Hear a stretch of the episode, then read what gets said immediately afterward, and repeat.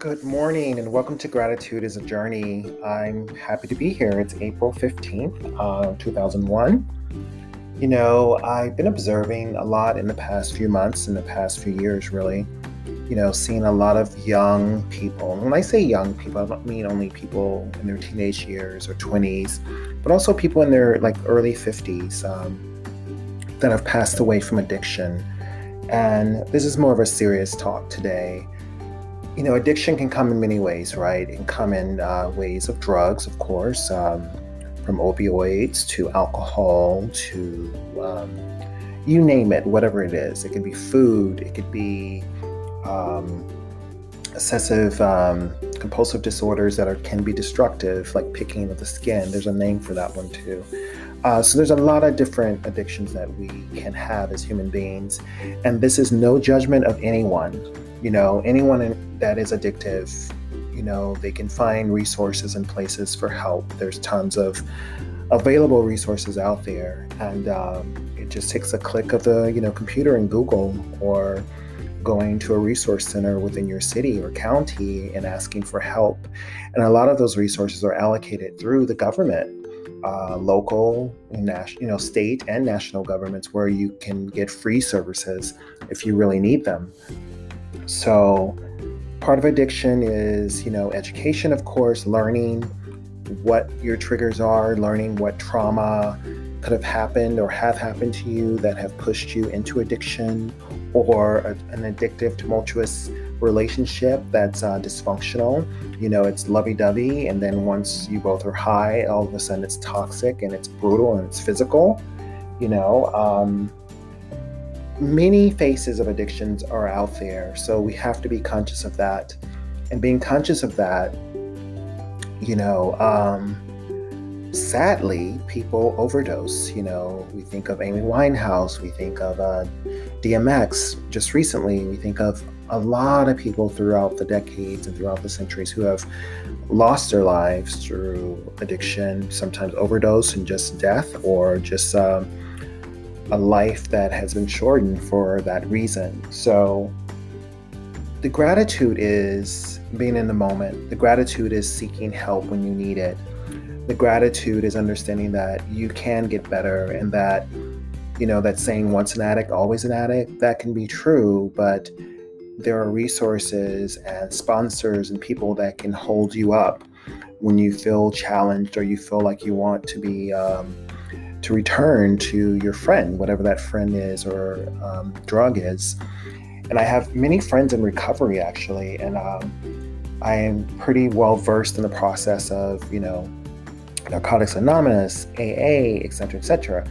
Let me be clear, I'm not in any of those, but I have many friends that are, and we talk very openly and honestly about their journey with addiction and their journey about staying clean and who their sponsors are to them and their belief systems that help keep them healthy.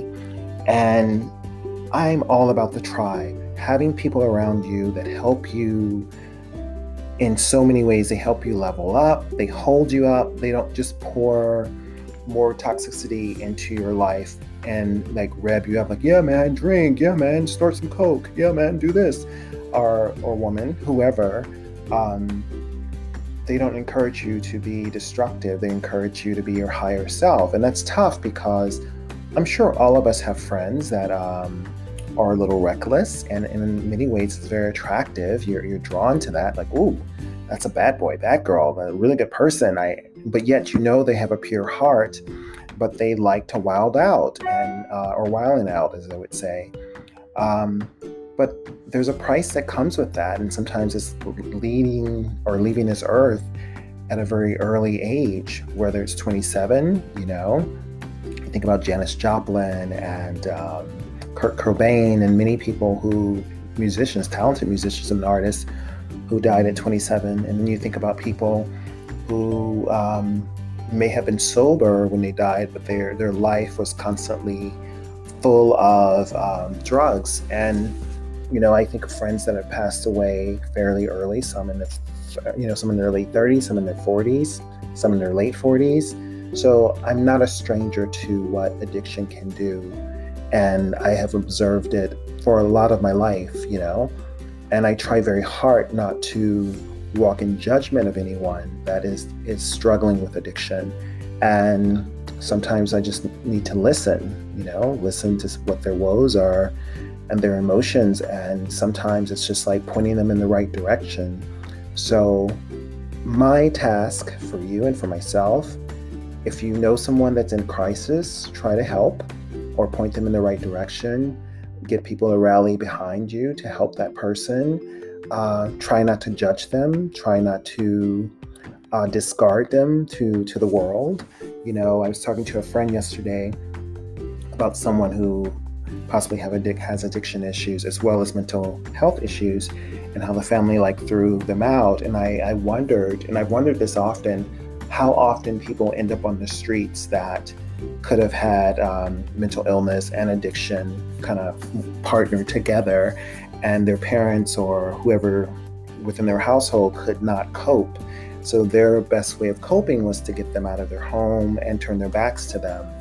And that's tough because I know if you really sit and listen to people's story, uh, they're not unlike any of ours. You know, um, they had dreams and wishes and hopes and you know success. Some of them found success, like heightened success. Some of them did not. Uh, it could be a dream deferred. You know that uh, their dreams never came to fruition, but that's still no no way to live. Um, as far as the fear of not being enough. And I will end on this that you are enough. And if you are listening to this and you're a person dealing with addiction, seek help.